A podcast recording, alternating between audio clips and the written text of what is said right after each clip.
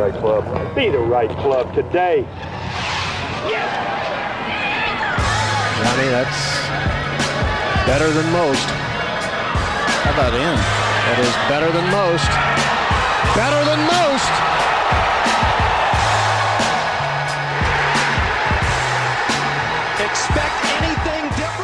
Ladies and gentlemen, welcome back to the No Laying Up podcast. Solly here. We got a great preview for you. It's going to be two parts uh, combined within this one episode. We are including the audio from our DraftKings preview show uh, that we do these YouTube videos, uh, making our picks and whatnot. We a couple people have requested that we include that audio on our uh, on our podcast feed. So we're including that here. That's what's going to start the show. Our picks to win, picks not to win, how we allocate our our now 200 nuggets uh, that we decided to do for major championships and um, and you know top 10 bets, wins, all that stuff. So if if anything doesn't make sense within that, just just go check it out on YouTube, or it may make a little more sense on YouTube. The back half of this is going to be our interview with Mark O'Meara, talking about you know walking away from the Masters, his all the details of his wins, what the Champions Dinner's like, all kinds of really cool insight. Uh, the No Laying Up podcast is, of course, brought to you by our friends at Callaway and for Masters Week. They got a slew of content on their website and social media channels to help supplement your Masters Week experience. On their Callaway Golf Instagram, they got a giveaway where you have an opportunity to win one of the four limited edition staff bags that players will be carrying this week on CallawayGolf.com slash Augusta. There's intel on the clubs in the bags of Rahm, Xander, and Leishman. Uh, also, an extensive video of Phil doing a deep dive on what's in his bag and why. I got a little snippet that I'm going to play for you here that I found particularly interesting. But Phil is, as we've documented, just a complete maniac, and his process for how he sets up his bag at Augusta is fascinating. And here's a quick insight into that. Also, when they elongated the golf course, there are really no shots between 100 and 130. So it's kind of a hole in the course, if you will. and so there's an area there where I can get rid of a club and try to um, work around that. So I can get rid of my sandwich. Uh, I really don't ever hit a sandwich there. So All that and more at CallawayGolf.com slash Augusta. Without any further delay, let's get to the podcast. Did last week change anything for how you guys are playing Spieth this week? Because I was fully prepared to walk into this room and do all of my nuggets on Spieth to win until he won yesterday. I, I just want Really? I, and now you don't want to do it? I'm, I'm just saying I'm not putting all my nuggets on that. We'll get to the picks later, but I was gonna walk in. and I was gonna take literally six seconds to be like, all my nuggets on Spieth. You guys go ahead and hash it out. I would say it makes it kind of makes the pick a little less fun. Yes. So Well, that's it kills your value too. yeah, it That's kills what the I was value. gonna say. We, you know, there's a lot of this going around on Twitter, but on on Spieth Island is being gentrified to the gills right now. Yoga studios popping up everywhere. They don't have enough fresh water. Took the dogs for a walk this morning. I didn't even recognize my neighborhood out there. You know, I know it used to Fucking kind of just Houses everywhere. aren't even going on the market. no, exa- putting- exactly. You got to know somebody. You got to write letters. You know, try, trying to sign off letters to the sellers. It's just it's horrible, horrible. Bad real zoning, market too. out there. Yeah, exactly. Yeah. Uh, to your to your point though, I I don't think it changed anything. It just it made it less fun. I think that's a, a good way to say it. I laid a lot of you know not imaginary nuggies on Jordan Spieth to win the Masters a few weeks ago when we were back in Illinois. So no, my head has been we've been running through the wall for months and months now. So it hasn't changed anything for me. I don't know how it can be like a. Uh, we talked about it on the pod a lot last night. I don't know how winning the Valero Texas Open. It just doesn't seem like it. It took a lot of uh, juice from the from the balloon right He's, now. he's you know still, what I mean? He's Like still going like this energy wise. I, it seems like it. I don't know. It, it's Well, a lot said- different. It's a lot different than what we were saying on the pod. Was you know, it seems a lot different than if this was, you know, a f some first time winner or something. That Yeah. This takes a bunch of energy out. He's got to do a bunch of media requests. He doesn't know how, you know, everything that comes with a win. Seems like Jordan can just kind of like, thank you for the check. I'm, I'm very appreciative to the Valero Texas Thank you Open. for the boots. Thank you for the boots. That's very cool. I will now be on my way. Nobody call me or talk to me. Yeah. we you went know? back and talked about 2015. He won the John Deere, and then he went over to St. Andrews and finished one shot out of a playoff. It did feel very, and nothing that he did at Valero felt like smoke and mirrors in any way. And in fact, it was, you know, he had all these really good finishes leading up, you know, in many events coming up to this past week and hadn't finished it off. But the big question mark was the driver. And the driver had not been there. He was carrying his own dead body behind him on his back with the, with the driver because he couldn't get him play off the tee. And he was still hitting miraculous shots and putting his ass off. Now the driver is like pretty reliable little cut shot and he spoke about you know how he's had that right miss, and you know he kind of actually hit a couple tee shots there. I forget which hole he was referencing about hugging the left side, a shot he just like didn't have as of a couple months ago. Um, so I don't know. It's hard not to get really, really, really amped up about his chances. Especially at a golf course where even if the the driver does go off the rails a little bit, you know, it's kind of like the the best golf course you could possibly be at, right? It's it's the least punishing for the uh, the big wayward drives. No, it, it, it you have there's more of a prereq with driver now at Augusta than there has been, you know, maybe 15 or so years ago. So Why is that? What you, Well, I mean, just like it's it's narrowed, like it's the with how much length they've added to it and narrowing it and planting trees. You can't, you know, you can still hit yourself, get yourself in some ass spots. You can ask Bryson about that Totally. last year, But, and but also, I think there's, I mean, it's, it's all dependent upon the weather forecast, right? But the rough's not penal. no second cut. Come on, Yeah, man. I'm sorry. I, apo- I apologize, Mr. Ridley. and to Billy Payne. Yeah, yeah. Just, if, you know, we hope Tron can regain The public's trust. the public's trust. yeah. Um, no, but I, I think you know, like a hole that that strikes me as one that matters on is say 11 or seven or Seventeen. uh, you know one of the holes like that, and and even then, it's like he's hitting his iron so freaking well that you know I have no doubt that that's not going to be even an issue for him, even Uh, if he's in the rough. playing fast is Second so cut, good, me. so good for him because he's not going to feel the need to, you know, fly balls a long way. He is much better when he's able to hit like running drives and tee shots that he feels like he can get in play, get running, and hit short irons into greens. That's going to be, it's going to play very well for him. I think. Uh, it, it, adverse saying, you know, somebody like Bryson has a huge advantage if it's soft and it's playing slow and it's all a carry game. That's a very different game. Indeed. Anybody is anybody gonna be a weather forecast guy? Anybody know what's going on? I've been peeking at it. You've it. been peeking a There's little bit. no, there's like, there's no rhyme or reason. It's 40 percent. It's it's just Georgia in the spring. yeah. 40 percent, 50 percent chance of rain. Don't like the weather. just, just wait five minutes, you know. Uh, all right, there's gonna listen. We've talked about Spieth plenty. There's gonna be plenty of Spieth talk throughout the week. I'm sure. I want to talk about Rahm's newfound perspective. Of course, congratulations to Jon Rahm and his wife Kelly, I believe, uh, welcoming a new child. You know that was that's that's worth mentioning. That was that was the whole. There was a lot of comments on like, listen, I straight up will leave the Masters. I don't care. I'm telling you guys right now. If the baby comes, then I will be out. So we don't have to worry about that. Rahm will be there in pretty good form. You know, it's seems like a complete bomb threat. Yeah, played well last year. It's not really a Kelly- question. I don't, you know, I don't know Well, what. Rahm and Brooks were question marks heading into this week, and now we're kind of scrambling a little bit to know definitively that both of them are playing.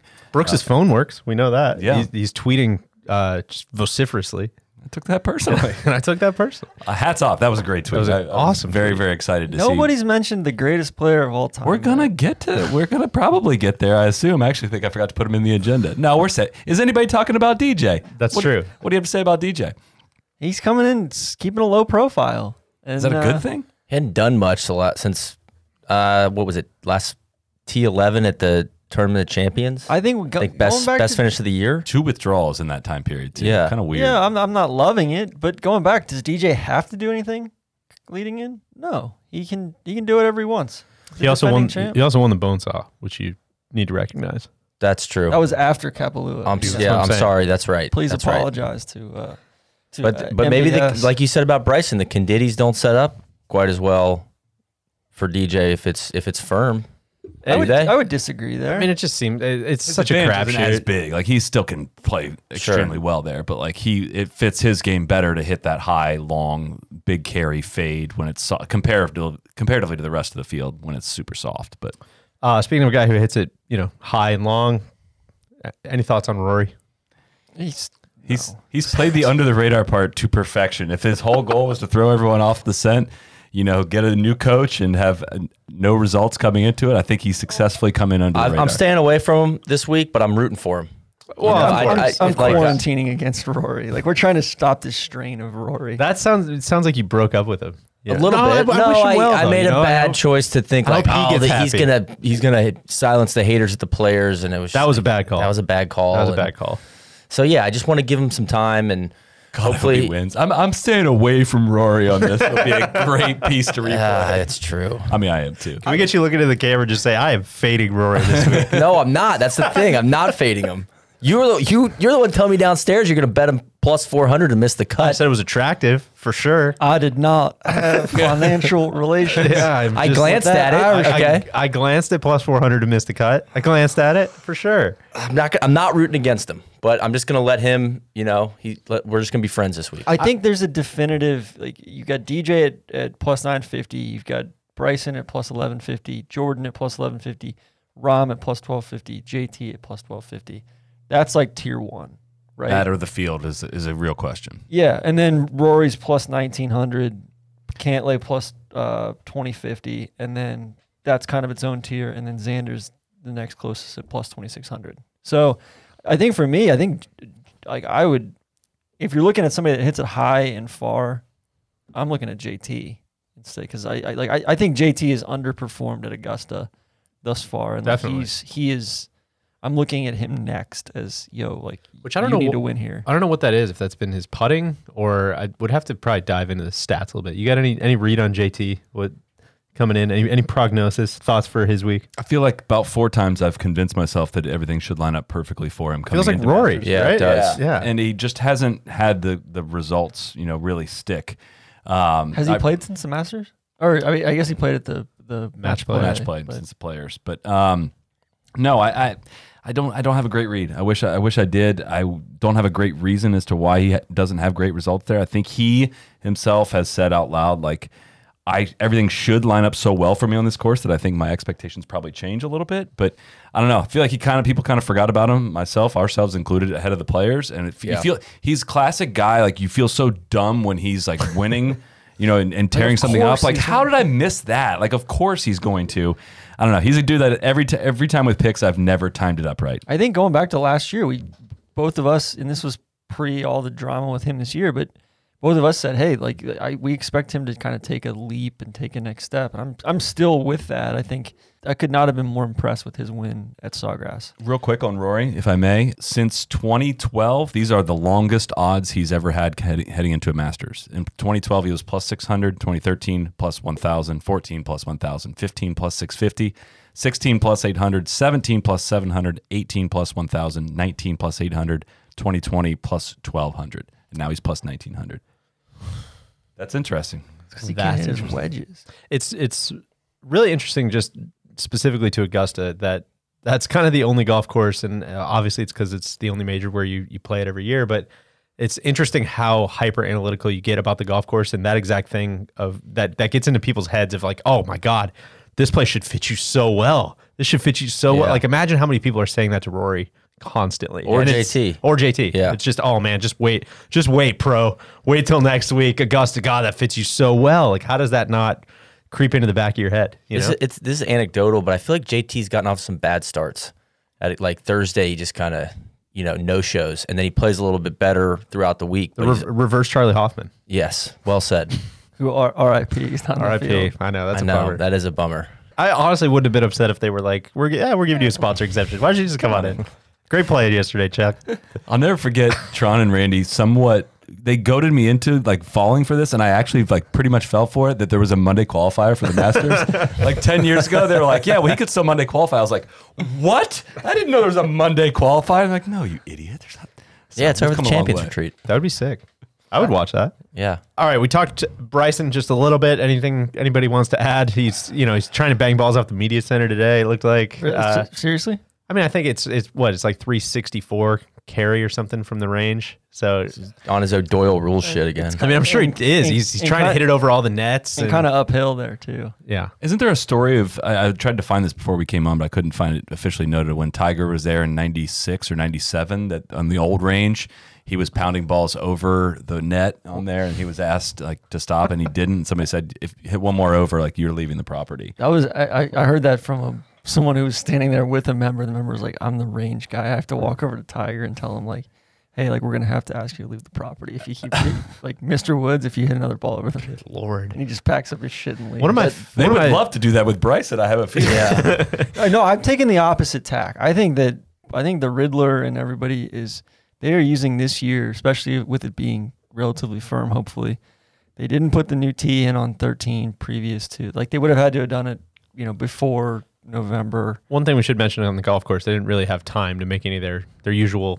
tweaks True. that get that get unveiled. But some of these Masters week. tweaks would have been made fairly yeah prior to la- to prior November. to yeah. prior to like the April Masters last year um, that uh, never happened. But I think I'm kind of thinking they're going to use this to force the USGA's hand. That's what November kind of felt like. They didn't set it up very tough in November. DJ broke the scoring record. I think I think November though was was like like I don't know what conditions are doing. half the green like Yeah. they couldn't put the pin on 16 where they wanted to because there was no grass back there Yeah. or they had to grow up the rough because there was no other there was no other It alternative. just felt like a lot of question marks. Yeah. You don't really know what what was going to be going on. Whereas whereas this feels like, hey, we we have this land behind 13, we can use it, but like we're gonna give y'all one more chance to like like we're, we'll show you what's gonna happen here, and if you if you don't do anything about this, then boom, like Tournament ball. on. Tournament ball. Back to uh, uh, Bryson in the driving range. One, I I got to shout out one of my favorite uh, Brendan Porath bits was,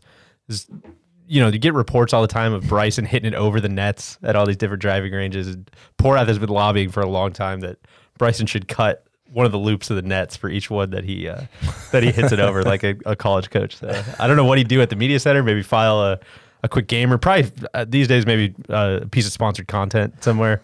Maybe something on the Kingdom of Saudi Arabia he could write about. But uh, That's a lot. That's a weird one. yeah, I wonder if there's a lot, of- Bryson's, a lot uh, going on there. Sorry, I wonder if Bryson's, you know, TikTok house boys are that's a great question. hanging it on the range with him. Do it, Bryson. Hit him in net, bro.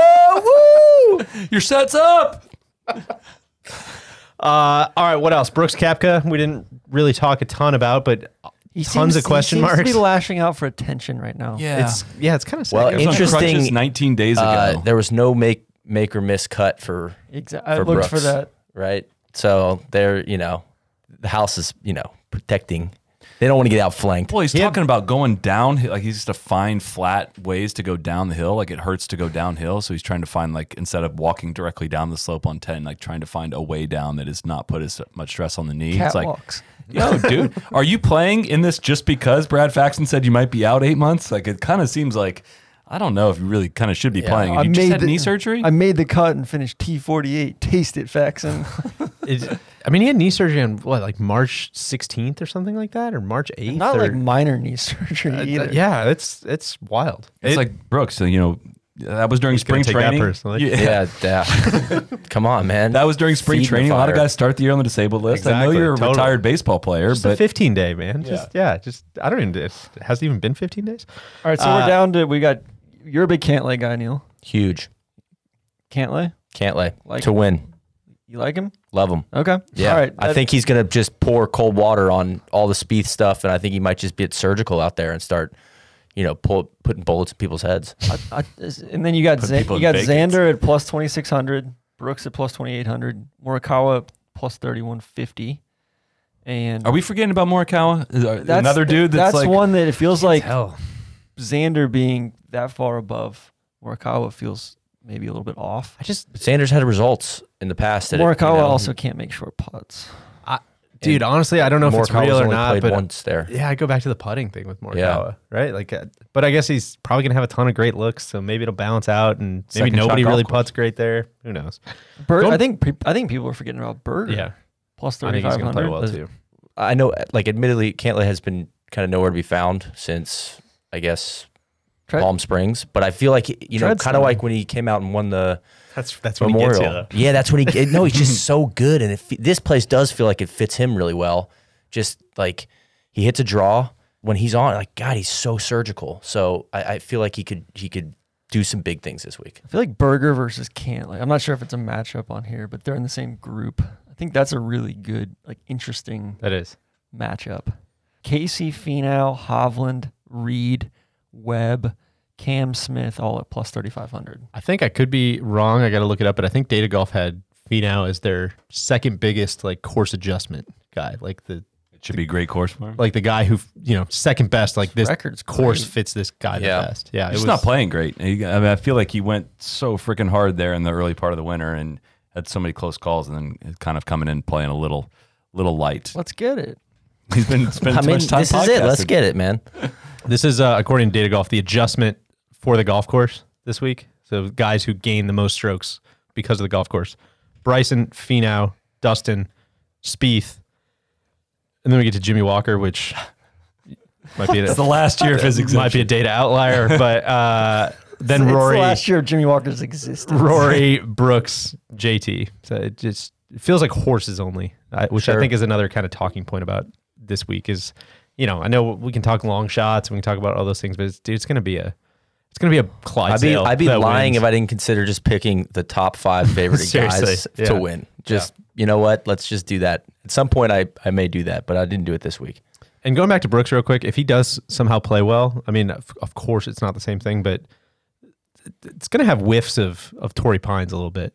It could be Sure. it could be a fun like if he's limping all over the place, like sign me Yeah. up. I w- would watch. And don't get me wrong, I'm glad he's trying to Yeah. play. That's good. It's good- you know good for us, good content. So we'll keep you posted. Solid question I've got for you. Why does Webb not play well here or play? he was hitting a lot of shanks for a while. He, hit, he was T10. I looked it up. TC he was T10 last year, but now his results haven't been really. And you know, I mean, no- this this course great. demands distance more than a normal PGA Tour course does. But also considered a second shot golf course, right? it is. Uh, I I do wonder how much of that is you know. Just lore and Yeah, a little bit. I mean, in the late '90s, it was 100% a second shot golf course because you could almost hit it anywhere off the tee. But now it's like it's a prereq to be able to hit driver in you know this amount of distance at minimum and straight, and that's not Webb's greatest strength. seemed to help Bubba for a while. And oh. the fact that this course looks very appealing to left-handers compared to course. right-handers. I'm I'm excited to. They should have given you a sponsor exemption for your bravery this year. The worst thing Augusta's ever done is take down the video that somebody posted online of Oh. Bubba winning the Masters, but they inverted it. So it's Oh, Bubba right-handed and it awesome. shows you Augusta how it would look, you know, if if it played that way for a right-hander and it was ju- it's mind-blowing. jarring. Very It's so triggering. Let's do a couple picks. Let's start with everybody's favorite, who will not win. Uh, of course, renamed the DJ and Solly Memorial. The DJ Award. Solly and Solly now. DJ here Solly and Solly. Are there are there parameters? Like you're just gonna get not roasted. overcomplicate this Use- shit. This use is your the- best just who, judgment. yeah, who will not from, win? from the horses. Come on. Yeah. I feel like I think it's otherwise- only it's only right that you start. Everybody's gonna pick a Rory, right? No, well, No, that's I think Rory should not be. Yeah. and that that count, Rory counts. I would say, but I'm going to pick that's what I'm saying. I'm going to pick Rahm. Okay. Okay. The perspective is not there. which I don't think it'll bother him because he's got all this new perspective. Yeah, that's that's very fair. You know, But, yeah. You just I- think he's no. distracted? Yeah, too much. Too much Fair going enough. on. Having a newborn is is it's not good for your golf game. uh, Neil. Um, Morikawa. I think we said it with the putting, and it's only his second uh, round at Augusta. I just don't think he has enough experience out there on the greens. I think you know the strokes gained approach is like the stat du jour for the Masters. I saw, you know, Kyle Porter had an awesome tweet about like you know how that's that's the stat, and it's just I, I think you got to combine it with somebody who knows the greens really well. So I, I think more. I don't think Morikawa was going to win. Plus 3150. Do we call for a second name on that list? Is that a little stretch? Well, I, in the you reason know I say the- that the- because everybody's been like, "Oh, he's my guy." You know, I mean, if you, I can make another pick if you want me to. Let me let me say two things. I thought, that was, a about thought- to I thought say- that was a thoughtful pick. It is, but whoever you're about to say is definitely going to win. So I want you to pick a second name. I would say two things in Neil's defense. One, Morikawa is the defending PJ champion. It's like the Yeah. fourth ranked player in the world. Two, it's been a tough year for And Neil. you went on for like five. you went on for five minutes after the workday, blah blah blah, at the concession golf club about how he's got to be a favorite for the Masters. For the players, I said second shot, like a He's also the fourth ranked player in the world. That's not. I that's think it's a totally horse. fair. I think it's totally Okay. fair. Tron, who will not win? IMG. I'm gonna say Bryson because a I want to root against him all week. 'cause He's the fucking worst.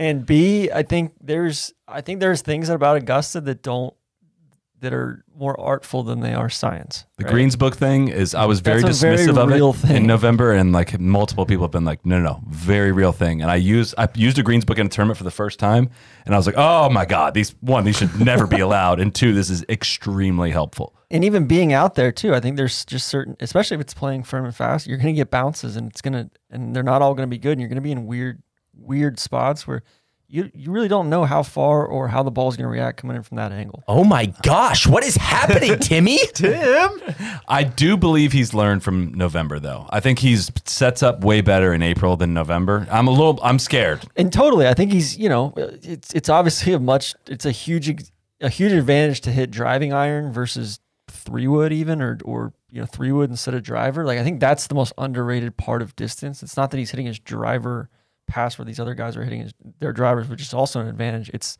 it's when he can hit a five iron off the tee when other guys are hitting three wood. I think a couple things. First of all, I rode hard for Bryson in November. That will continue. But also, you know, I, I think people forget he's he's a, a self-learning AI. You know, like he's he knows the Greens book thing is a disadvantage. He probably knows what he needed to work on. I, I think he's if that means playing atrociously slow practice rounds or figuring out some way to get Tim out there charting every bl- blade of grass or something. I, I think he's going to figure that out. That would It's be a s- very valid point, but I think he's going to figure You it out. saw you saw the product updates to the Microsoft Azure cloud. I know I know what you're reading. That would be That's really what the sharps really, are reading. They're reading the uh, the case trade studies journals, man. on, on. Azure's website. You got it. I will call on the green jackets, penalize his ass, put him on the clock, penalize his ass. if he plays slow. Yeah, I'm saying when I, he I think he's going to slow. play slow practice rounds. I don't think. But But anyways, he disqualified walks so from the fast tournament. though. Bryson's a very admirable pick. Great. uh, 'cause- Thank you. Yes, I, I love it. Uh, I had no real rhyme or reason other than you know we mentioned him earlier, and he hasn't played great, hasn't been super impressive. I think JT hasn't been super impressive at. You don't think he's gonna win? say. I think I'm that picking him to one's- not win. I I'm think that- surprised nobody picked DJ. I know. DJ might win by like six. He's the greatest player of all time. I thought about picking DJ. So you know what? I'll pick Dustin then. If, Oh. if Morikawa was not a, an option, Well, we got a catch. I'll pick both. Baited you into it. I love that's the. Randy. Randy always picks multiple. I and that's what I got suckered into at the players, and I Ra- I added JT. I in. think I think JT is going to come back to bite you. Very much so. It's totally possible. But the goal, as always, is to try to pick the guy who finishes second. You know, you want to pick the most impressive. Sometimes I wish Guy you you could can- bet on guys to not make the Yeah. top 20 or, you know, not just the make miscut bets. Which going back on the whole top five, top ten, top twenty bets, I, I, like I need to stop doing those. I'm exhausted. Yeah, I know. They're they're tough. When when you, you get cut down, yeah. and then I had Anirban Lahiri. I've ridden these to be in the Draft King though. I, I'm gonna Yeah, I'm gonna I fight think you. you gotta this. have I 'em. love the top ten. I top had Chris. I had Chris Kirk for top ten. I missed that, or for a top five. I missed that by a, sh- a s- one stroke last week because Anirban Lahiri made a birdie on 18, and then I had uh, Ryan Palmer, and I missed that by a shot for a top ten. Hate that, man. Devastating. Hate that. All right, we you know we mentioned it's probably going to be the Clydesdale big time horse this week, but some other uh, sleepers. We, we'll probably be the only gambling show to mention dark horses and sleepers. So I think we should I think we should jump on that block. Uh, Tron, who who you got? Who's who's piquing your interest?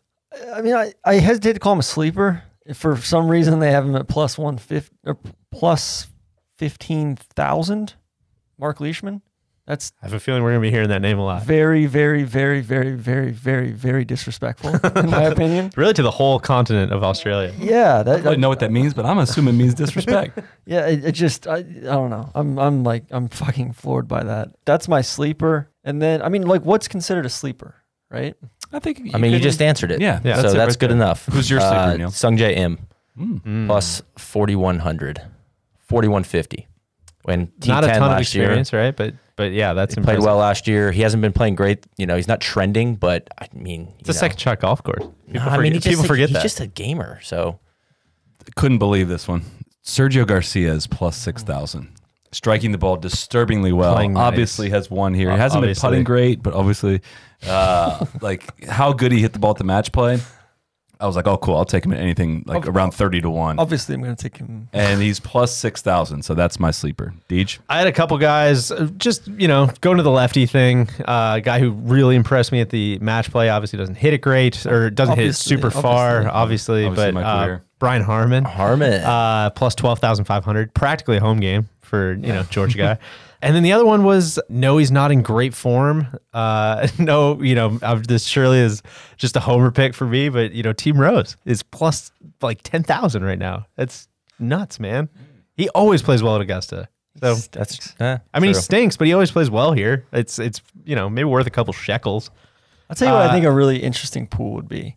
If you did uh, Joaquin Niemann, Sung Jae, Cam Smith, and Matt Fitzpatrick. Just the b- ball striking Jesse's. Ball striking Jesse's, but all young and don't have Which apparently in the UK that is like a, an offensive term. Really, Yeah, I, so- I would like to take this opportunity Paul to apologize to the UK. All right, it's time to make picks. Neil, you know what, man? You're coming off a victory. Let's whoever goes first looks like the the trendsetter. So we'll give you the uh, we'll give you the the floor is yours. Okay, thank you very much, Mr. Pie. I'm going to start it off with a parlay this week, matchup parlay. Hell The- yeah. There were so many. hot, just there were so many matching. bets on Uh, and and important to note, we're doing 200 nuggies this week. That's Oh, sure. I should have mentioned that. Um, This you know, is it's major. A, it's, it's a major. Um, so the parlay is going to be Matt Wallace over Ian Poulter, Mike Wallace? uh, minus 120. Patrick Cantlay over Rory, minus 120. Max Homa over Matthew Wolff, minus 143. And Corey Conners over Adam Scott, minus 120. 20 nuggies on that, plus 959. So we like those. I like the way all those guys are playing. And then moving on to my final four bets uh, Matt Wallace to finish as one of the top three English players, 40 Nuggets plus 220.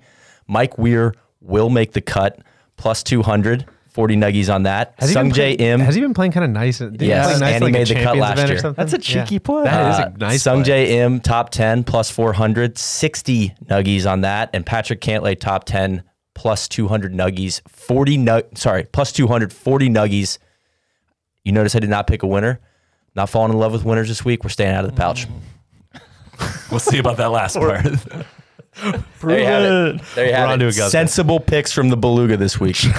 Tron, DJ, I'm, I'm throwing it to you. really? Yeah, you're, you you're deferring first. to the second Yeah, half. Uh, I love that. Thank you, uh, Neil. Also starting with a, a matchups parlay, just three matchups.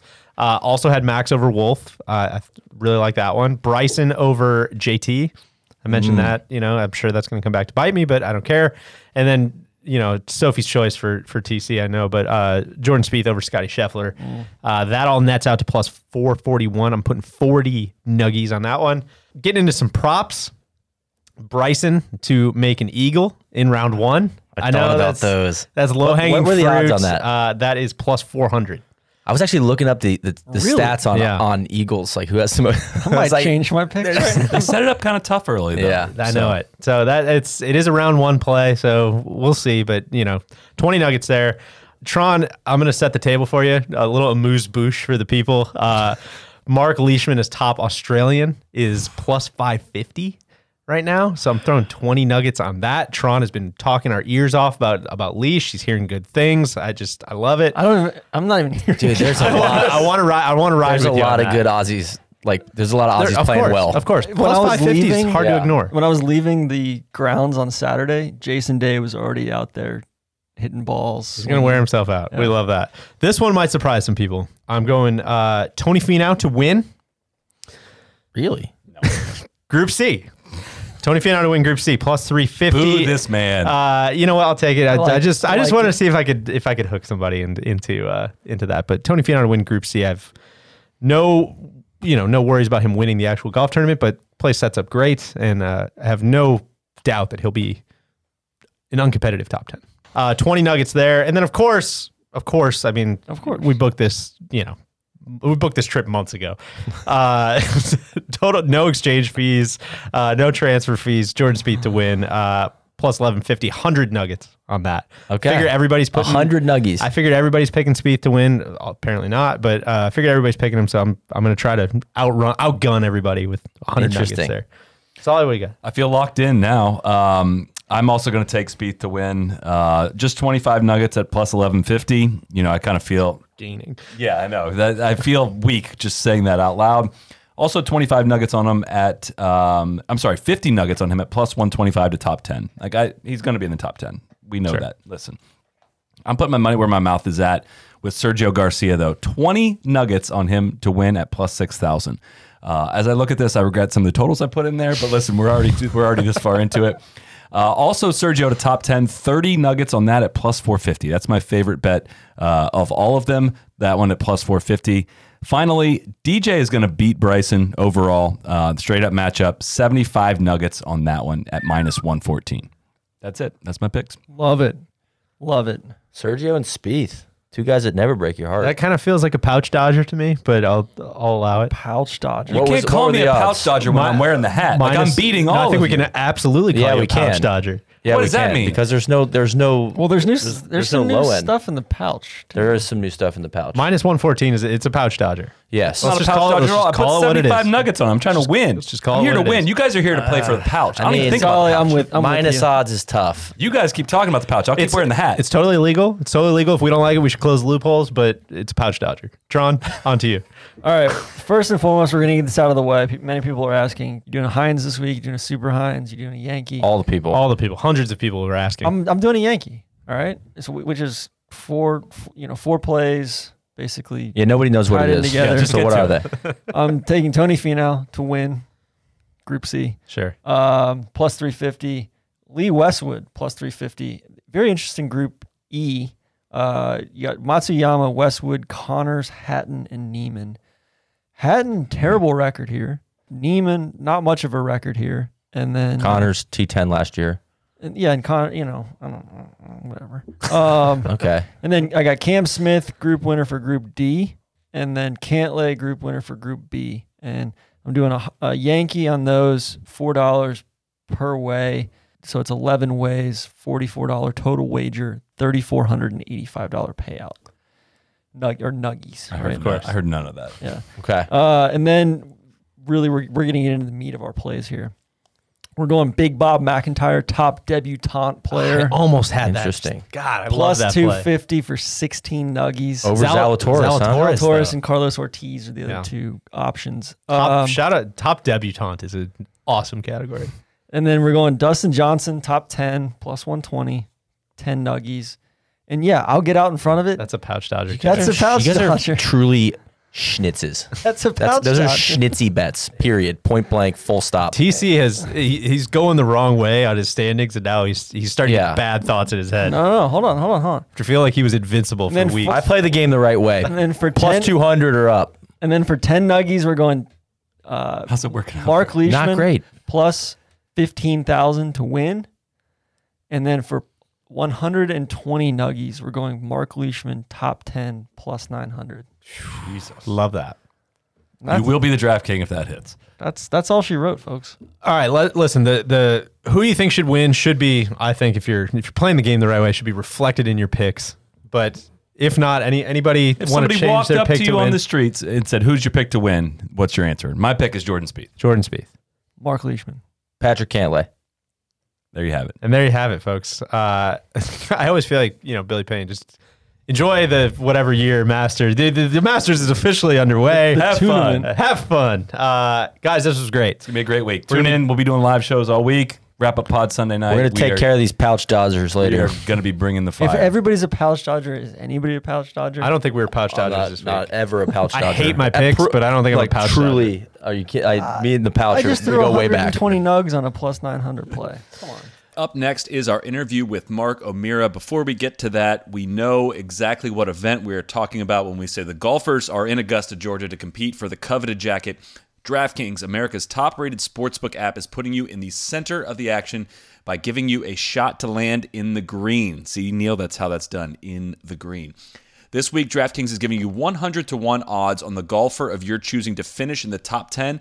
If you haven't tried DraftKings, this is the time to do it. Turning $1 into $100 is simple. All you got to do is pick any golfer from this weekend's tournament, and if they finish in the top 10, you cash $100. 100 to 1 odds on an offer like this does not come around often. So sign up for dra- the DraftKings Sportsbook now to get in on all the action and choose your golfer uh, before the tournament tees off on Thursday morning. DraftKings, you've heard us say this, it is safe, secure, and reliable. You can deposit and withdraw your funds at your convenience. That is a huge, huge, huge value add uh, when gaming online. So, Download the top rated DraftKings Sportsbook app now. Use promo code NLU when you sign up to turn $1 into $100 if the golfer of your choosing finishes in the top 10 of this weekend's tournament. That's code NLU to turn $1 into $100 for a limited time only at the DraftKings Sportsbook. Must be 21 or older, New Jersey, Indiana, or Pennsylvania only. New customers only. Restrictions apply. See DraftKings.com slash sportsbook for details. Gambling problem? Call 1-800-GAMBLER or in Indiana, 1-800-9-WITH-IT. Without any further delay, let's bring in Mark O'Meara. So, what's your excitement level for Masters Week now that you're not playing? And, and what I'm getting at is, was there any stress maybe in recent years about playing the tournament that distracted you from enjoying the week, like maybe you do now that you're not playing in the tournament? Well, I would say for sure there there was always going to become a point where at my age and maybe at my abilities to play the game at the level I'd like to play that I would have to make a choice that the time might come to where I needed to walk away. But uh, that's the great thing about the Masters is the fact that the Masters tournament and the committee and our chairman, you know, leave it to basically the discretion of the player to decide to walk away or choose to walk away at their their time. And I just felt uh, I played relatively well when I was in my late 50s there, and then I could kind of see the writing on the wall that the course was getting longer and it was getting tougher, and so I felt like, you know, it was time to move away. And 18 was that year, 2018. I mean, it's got to be so hard to decide when that's going to be because you made the cut in 2015. You finished tied for 22nd. It was your first time making the cut since 2005. But I, I, I just I can't imagine what you know, kind of going through that of like, gosh, it would be so fun to play in this thing forever, yet still wanting to feel competitive. That's got to just be a, a tough balance. It, it's a hard it's a hard decision to make from the standpoint, you know, you look when you're competitive and you want to play, but you also have to see the writing on the wall when it comes to the fact that you know, when you get a little bit older, you don't hit it as far. And, and I felt like distance was what was hurting me around Augusta. Like if I could hit it 20 yards further than what I do, if I hit it maybe Fred Couples' length or Sandy Lyle's length, then it, certainly I would have kept playing. But because I hit it, you know, Mark O'Meara length, which is not short, but it's just not quite to where I'm at such a huge disadvantage. And I didn't see the point in feeling like if I played my absolute best and if everything went well, you know, I'd make the cut. I just I knew look, man, the chance of me winning ever again was probably for sure out the window.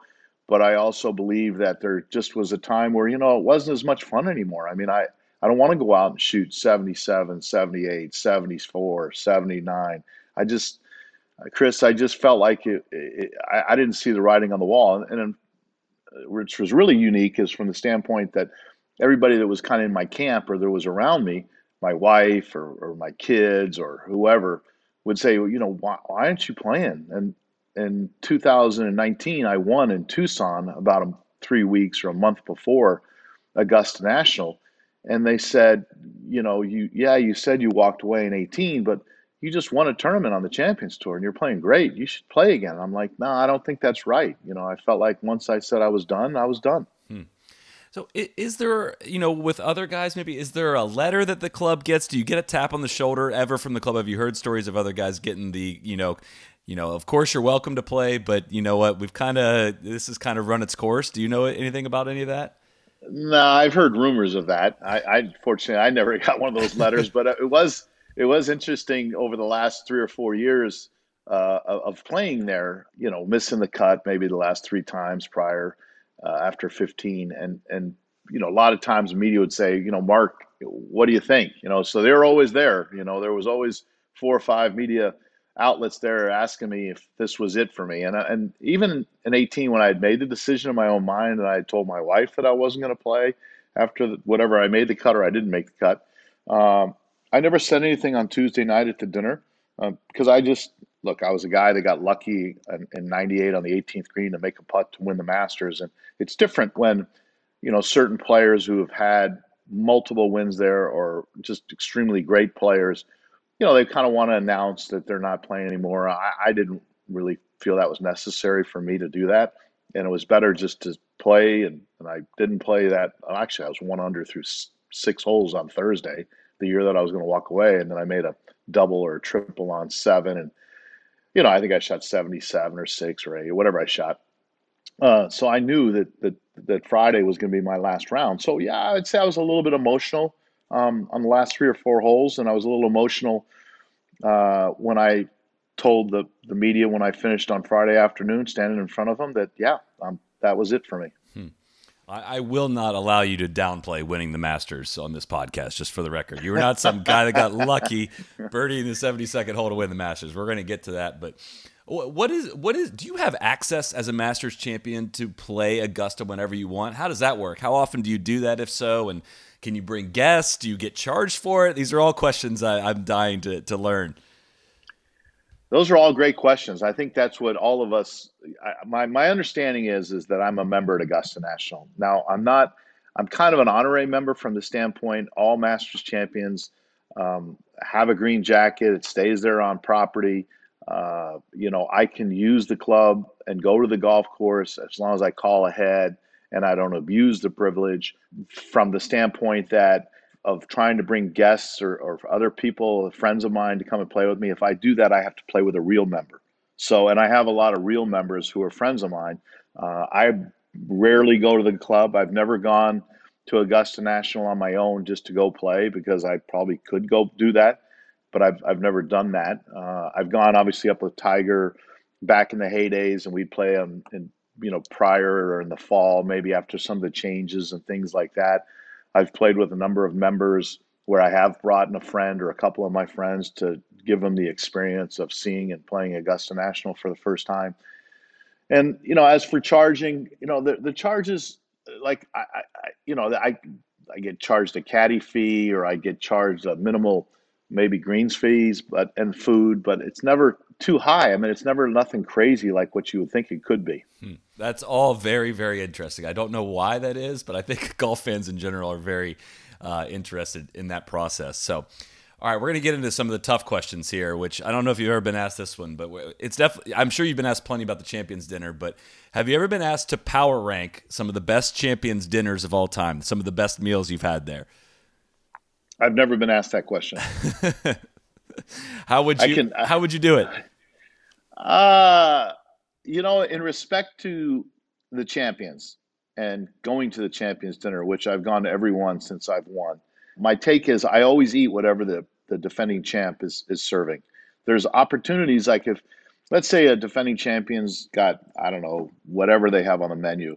There's options off the menu that the players, if they like, they don't prefer to want to eat that for dinner, maybe they're, they're serving, I don't know, something, whatever it could be. Uh, maybe they're serving a fish, and and these whoever's up there doesn't really care for fish. They can order a steak. So it's not like every most of the time i'd say uh, what i've witnessed is 90% of the guys uh, at that dinner on tuesday night usually eat whatever the, the defending masters champion serving but there are times where you know i've seen guys have something different off the menu. So it can happen. And uh, you know all the meals i thought my meal was was really good. Like in when i served it and after i'd won in 98 i i had the dinner selection menu for 99 and i hosted that dinner. And at that time, I had like a big sushi bowl appetizer out front uh, during the cocktail party, which is literally 30 minutes prior to sitting down and having dinner. And it was just so cool to watch, you know, Arnold Palmer and back in the day, you know, Sam Snead was still alive and they're just chowing down on the, the sashimi up there. I mean, it was, it was so much fun to watch. And then, you know, we sat down for the dinner and Byron Nelson was the head of the table and I sat up there with uh, him, himself and then Hootie Johnson. I'm sorry, Jack Stephens was still chairman then, and so to sit up there uh, at the head of the table and look at, at these legends that are out there, and I'm thinking to myself, you know, what am I doing here? Number one, and number two, you know, I mean, Gene Sarazen was still alive. Every every living Masters champion that was alive in 1999 came to the dinner in that year that I hosted, which was a tremendous honor for me because that doesn't happen a lot. I mean, Jackie Burke, I, he, he hardly, I mean, he's been to two dinners and all the times I've ever been a member. And now, obviously, Jackie is quite a bit older, but he came in 99 and he came one other time over those last 23 years. So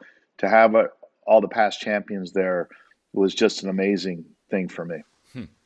How, how much say do you actually have when it comes to setting the menu? Like, is it a collaboration or do you just say, you know, here, make this, or do they come back and say, like, listen, sir, these two things don't go together, but what we can do is this? Take us to what that's like, because I I read these menus, especially you know, coming from somebody like, like Dustin Johnson, I just can't picture him using some of these words. So I'm just wondering, kind of, what the collaboration is like between the club and, and the uh, the the winner in terms of setting what's actually on the menu. Well, I think it's definitely certainly over the last well, you know, luckily for me, over the last 23 years, it's become more defined. Uh, when I they called me and asked me, and I said, "Well, I'd like to do this, this, and this," and they're like, "Yep, perfect, we can do that." so, but uh, there's been times where, like, uh, certainly when Sergio won, it was a little more detailed, and then I think I don't know who the other player was. It might have been uh, they kind of brought their chef in to help with the chef at the club. It could have been Sergio. I, I'm not sure who, but I just know that most of the time the club they just want it to be a really fun, casual uh, evening and dinner for the guys. And every time, I mean, it just seems like it, it goes so smoothly. I mean, they're so, as you know, I mean, Augusta National, they, they, cross every T and every dot and they don't miss a beat. And so when it comes to, you know, sitting down and, and, the plates are absolutely perfect and the serving and the whole thing goes by like so like orchestra, like going to a, a great concert. I mean, that's kind of what it's like at that champions dinner because I don't know. It just they've done so many and they they don't want to mess up and they're very precise. Yeah, there was, you know, I've only ever heard, you know, some people either poke fun at, you know, when Sandy Lyle served haggis, which was before your time going to the champions dinner. But yeah, thank is, God for that. Thank God for that, Chris. haggis is they good. wouldn't have, they, you got to have a lot of hot sauce though. Okay, you got to have lots of hot sauce. Yeah, but it was it was kind of like on my list to ask you was you know who whose meal has been a letdown, but I don't think Augusta's going to let you eat something that wasn't you know meticulously prepared and, and absolutely delicious. But um, how does the wine work? You know, does everybody drink the drink wine? Do you you know do people order wine off the menu? Or the the people that aren't playing maybe having a little more wine than the what the champions that are playing? I was always curious about that. Yeah, no, the boys, you know, the guys, like I don't really drink, so I, I don't. I have a diet coke. You know, I'm not a big drinker. I, I, I even a respect to the guys up there. I just, you know, they, they, they, each guy can pick a couple of different wines, and Lord knows I, I've seen their wine cellar below the clubhouse. It's like one of the best in the world, I would think. And I'm no expert on wine, like I said earlier, but and some guys will have a cocktail. I mean, they'll have a cocktail during the cocktail hour. and They may still continue that on, sitting at down at the, the dinner table. It's kind of whatever that that defending champ kind of chooses, and usually they choose pretty nice stuff, I guess. I mean, I'm I'm a, I'm not a connoisseur on red wines or different types of wines, but there's usually a selection of a couple different types of wines, and if a guy is drinking a I don't know scotch and soda or a, or a, or a vodka and soda, that's they continue down that path. But I've never seen anybody lit up in there. So darn it! Yeah, that was just, gonna, you, you asked a question I wasn't even going to ask.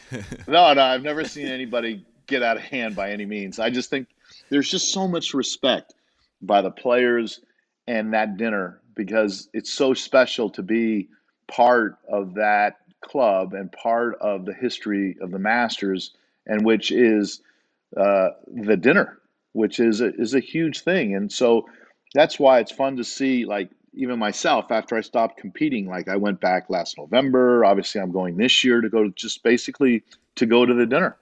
Yeah.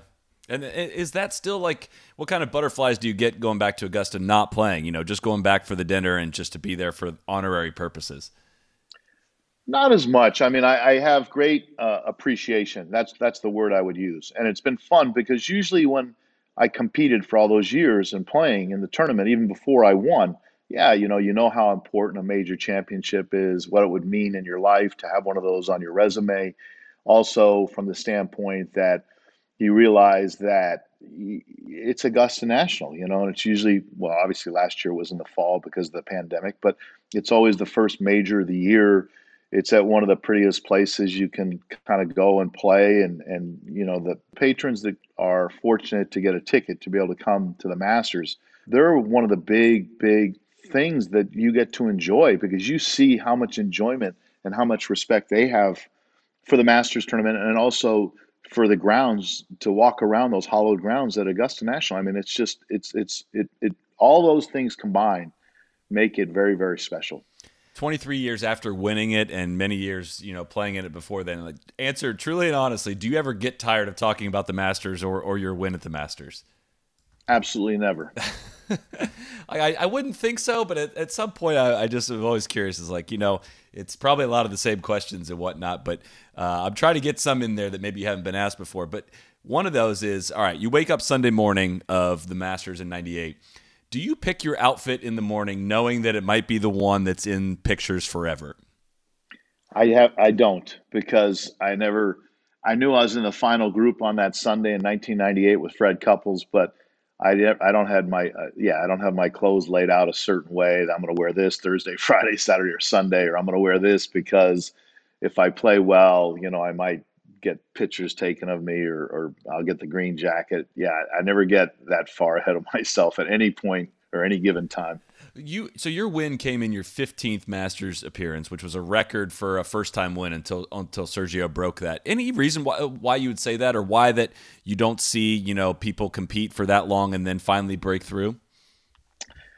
I think there's a couple things. Number one, like I was a big believer, even in '98. Like uh, I think that you first of all to, to to win there, you have to have a little bit of luck. Unless you're Tiger Woods and you dominate the field or you blow people away by how low you go other than that, I mean, it's always a fine line, you know, and it certainly comes down to the back nine at Augusta National on Sunday afternoon. And for me, uh, it seemed like I could never get all the stars aligned. In other words, what I mean is I, I either go there and I'd hit the ball pretty well and I wouldn't putt well, or I'd putt pretty well and I couldn't hit it as well. So, you know, when you're not as long as some of the other guys, you have to have all those things lined up perfectly uh, to win at Augusta. And what was really strange about 98 was going into the event, I wasn't hitting the ball well. I wasn't putting well. My confidence was extremely low. And I guess that that that in turn lowered all my expectations. I'm 41 years old. Nobody thinks that you know Mark O'Meara is going to win the Masters. Nobody has me on their radar screen, which rightfully so. I, I understand. I felt the same way, and yet on Thursday, I don't know if I've told you the story, Chris, or not, but on Thursday I had about an eight foot. I'll never forget this as long as I live on the 10th green for a par, and I was struggling with my putting, and I had a little bit of hit in my stroke, and I I had this 10 footer. It was a left to right, about a a cup left to right break. And I, I kind of yipped it. I missed it on the low side, but I could feel a little bit of hit in my right hand. And I shot 74, and I remember coming off the green on 18, and my wife, time, Alicia, and my two kids were young. Michelle was 11, Sean was nine, and Hank Haney was there. And Hank was obviously teaching me at the time. And and I said, you know, it's either I come to Augusta National. I was obviously a little perturbed. It was windy day, 74. And I said, you know, I either come here and I hit the ball good and I don't putt any good, or I putt good and I don't hit it any good. It just never all comes together. And I said, Hank says, well, I know you didn't putt very well. What's going on? I said, well, I yipped one out there on the 10th green. It's only Thursday, and I'm yipping putts on at Augusta on Thursday. How the hell are you going to win a tournament when you do that? And so he's, let's go to the putting green. So you go to the putting green, and he says, look, it looks to me like your head and your eyes are aiming too far right, and your putter's aiming too far left. And I'm like, okay, so what? Is, this is like at seven o'clock at night. I'm like, on Thursday night. I said, what do you want me to do, Hank? And he goes, well, I think you should, you know, try to tilt your head a little more to the left so your eye angle is more left and open the putter face up. And I looked right then and I looked at him. I said, do you realize, Hank, that the, the greens are running 13 and a half out there on the Stimpmeter? I said, are you crazy? How the hell am I going to do that? He goes, well, I mean, what do you got to lose? I'm like, yeah, you're right, but – and so, you know, of course, I get out there Friday just trying to make the cut, and I got my eye line trying to get it more to left, which felt awkward, opening the putter up. And I didn't really feel like I putted very well. I didn't feel very confident. I shot 70 and I made the cut, and then boom, here comes the weekend. And you know, you just never know in this crazy game. And I and I've told people this over and over and over again. I honestly didn't have a tremendous amount of confidence on the greens that week and yet I came down to a putt on the 18th hole, or it came down to looking at the stats, and I had the fewest amount of putts that week at Augusta National. what a dub game! That's just insane. Crazy, right? I mean, crazy.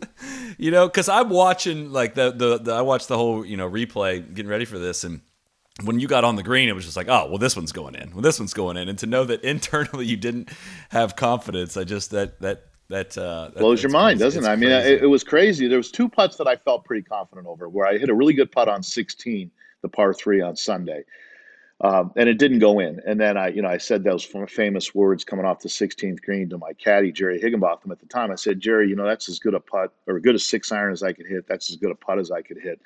Under these circumstances, I said, you know what? Give me a new ball. I'm going to birdie the last two holes. Now, only he heard that, and I don't even know why I said that because I've never come across that confident, to be fair, Chris. And uh, uh, the putt on 17, I felt good over. That was, I'd say, of all the putts I hit, the putt behind the hole on the 71st hole was a 12 footer, 10 footer, whatever it was.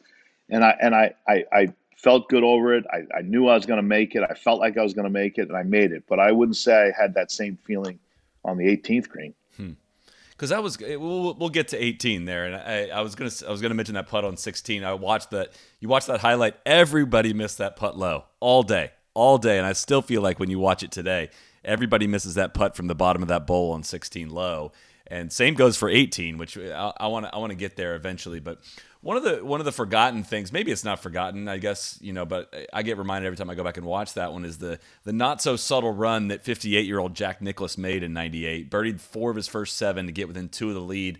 Where was he on the golf course when you teed off that day, and did the roars affect you in any way?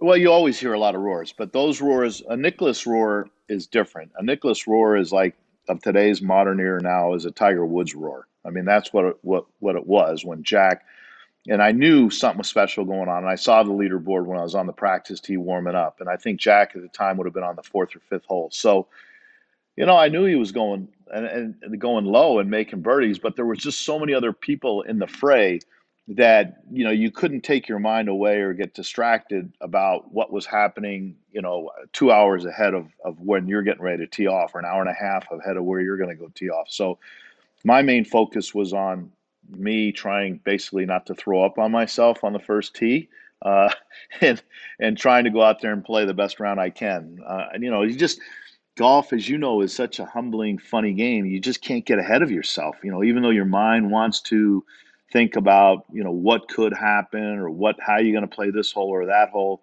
you know you just have to basically stay centered on what you're trying to do at that any given moment how different was the course in 98 compared to 97 i know some some major changes were coming in the years that followed but there, if i remember right there was a reaction to what tiger did in 97 do you remember showing up and seeing you know a different golf course of any kind not really. I, mm-hmm. I, don't think the major changes happened until like 2000. So after Tiger dominated and won the Masters in 97 in the fashion he did, I still thought in 98 the course played pretty much the same. The only difference was it was it was a little windier in 98. You know, it was pretty windy on Thursday and Saturday. And, and so the course, like the scoring wasn't that low, right? I mean, after 54 holes, I believe I was four under par and I think Fred was five or six under par, and he was leading, and we were in the final group. So those were scores were pretty high that year, and I think a lot of that was because of the wind Do you, I don't get to talk to many guys who've had a chance to hit the shot on number twelve in contention on Sunday at the Masters. Uh, how easy is it to get sucked into going for that pin, and how hard is that shot for a right-hander? And you know, on that Sunday, your shot finishes perfectly in line with the pin little little close to the edge if i may say so. Is that kind of is that in the right like the right edge of the variance from where you were aiming it? I just want to i want to hear kind of somebody in that in that scenario talk through everything that goes through your mind before you hit that shot. Well i mean i got lucky let's face it. I i, I didn't want to say I, it. well no i did. I, I i was aiming over the right center of the bunker. And it was an eight iron shot and it was a pretty solid one for me to be able to go like right at it. And when i I got over it, and you're always aiming over there, but for some reason, you know, I don't know if it's just the way the angle of the green is because it's kind of diagonally across, uh, and and it just you see the flag over there, and you think it shouldn't be that hard of a shot, to be fair, but you have to be so precise. And when I hit my eight iron, you know, certainly it was going straight and it was going right at the pin, but I knew that I I didn't absolutely flush it, so I knew that I was like, uh oh, this got to go, got to go, got to go. And so when I got up there, obviously it didn't go back into Rae's Creek, but it, it flew on the fringe up there and basically hopped forward just a little bit. But let's say, I don't know, six inches, 10 inches short of where it landed, it's in Rae's Creek and it's over. So, uh, you know, you're right. And we've seen so much drama over the years uh, on the 12th hole. I mean, it can, it, and it just goes to show you that you don't have to have a 530 yard par four to make a lot of drama the 12th hole has always produced a lot of drama. It's the shortest hole in the course. Yeah, and it's you know, if, especially for right-handers, it's such a challenging shot because your long, your your left miss is going to probably go further, and your right miss is going to go shorter. Um, and you know, you watch Phil stand over that shot, and Bubba and Mike Weir, all the lefties that have won, and it's such a better fit for a left-hander. And uh, it just it just always is is it's amazing to me to watch the veterans how far left they'll aim, you know, and how you know how what they'll consider a great shot. And I was rewatching and expecting your ball to go in the middle of the green. I didn't remember, you know, it, it, going directly in line with the pin. And do you ever do you ever often think you you said six to ten inches away from going back in the water? Do you ever think about how different your life would be if that ball didn't cover six to ten inches? Yeah, I mean, I, I, think if it doesn't cover six to ten inches, I don't win the Masters. And then there was another moment in that round on 15 where I hit a three iron into the green, and it hit on the you know the front fringe. I mean, a, a foot short of that three iron coming into the par five on 15, going for the green at two. It's back in the lake. So I mean, there's that's why it, whenever you win by one or two, or you're close, or this or that in a playoff, you look back at, at the memories of some of those shots that you hit and realize that whoa wait a minute, if that would have just landed, you know, a foot, 10 inches, eight inches in a different position, there would have been a totally different outcome. Hmm. What did you do? You remember what you said to Freddie as he eagles uh, 15 and you're walking to 16 T? You almost went up to him and said something. Do you remember what you said? I can't. You know, I, I don't. I, I remember. I think I, what I think what I said was that it, I don't know if you watched the telecast, but back then what you did. But I'm saying back then they didn't have all those trees uh, between the, the the 17th hole and the 15th hole. They had the big mounds over there, and Fred blocked it way right off the tee on 15, and he was over there in the 17th fairway. And I think he hit some kind of a six iron over the top of the trees that are down there by the green, but the big forest that's been planted between where the mounds were now. Like if you drive it right, you're over in the basically the little forest now. That wasn't there back in 98. So I think what I said was like I drove it down the middle of the fairway. I hit this three iron. He hit a high six iron to about eight feet, made the eagle. I told him, I said, you know, I said that was a nice way to play that hole. I think that's what I said to to Fred, and and he, he kind of just giggled a little bit because we'd played so much together, and obviously he'd already won the Masters. So, you know, most of the people. You, the good thing about Augusta National is the patrons are so knowledgeable. Like you kind of know they have a lot of respect for their their past champions there on grounds. So, you know, most people would be pulling for Fred Couples, and I get that, but I never felt that like people are pulling for one person more than another out there, which is a nice feeling. Hmm.